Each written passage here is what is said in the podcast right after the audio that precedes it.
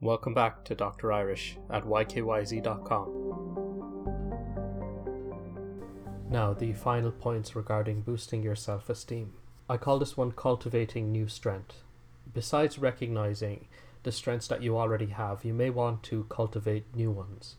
What particular personal strength do you want to improve? Try to select one that will help you develop a meaningful connection to others. Perhaps you would be happier to be less shy or tongue tied when speaking in front of groups of people. Consider taking a public speaking class then, so that you can gradually work your way up. Um, select one strength, not several, I'd say, to work on and then find the right sort of setting or situation to gradually develop it. Adding a new strength to your list of strengths can provide a really good, meaningful rise in self esteem. The last tip I have is to approach other people with a positive outlook. Like some people with low self esteem tend to try to cut others down to their size through constant situa- criticism.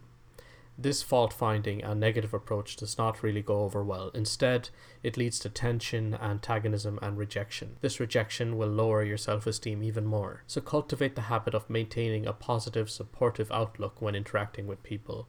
Doing this will create a positive feedback loop.